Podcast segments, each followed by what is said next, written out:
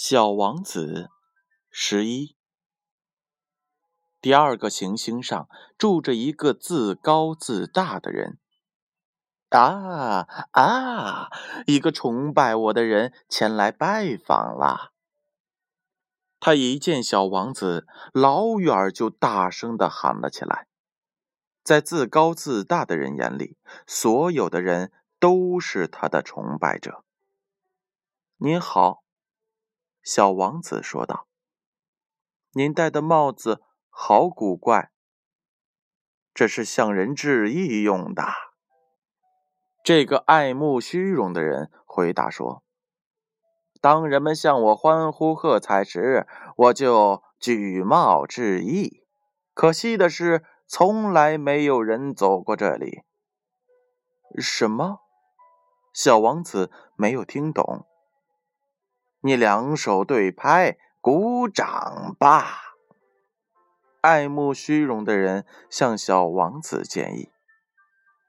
小王子拍手鼓掌，自高自大的人庄重的举帽还礼。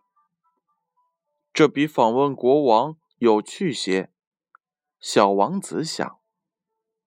他又在拍手，自负的人又举帽还礼。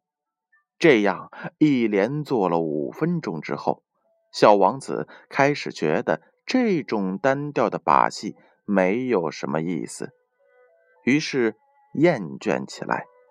他说道：“想要叫您把帽子放下，该怎么办呢？”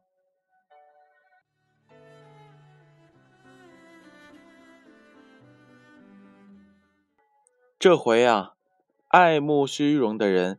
听不见他说的话了，因为这种人只听得进表扬的话。你真的那么崇拜我吗？崇拜是什么意思？崇拜嘛，那就是承认我是星球上长得最美、衣着最好、家里财富最多、头脑最聪明的人。可是。您的星球上只有您一个人呀，请你帮帮忙，还是崇拜我吧。我崇拜您，小王子微微耸耸肩说：“这有什么能使您感兴趣的？”小王子于是走掉了。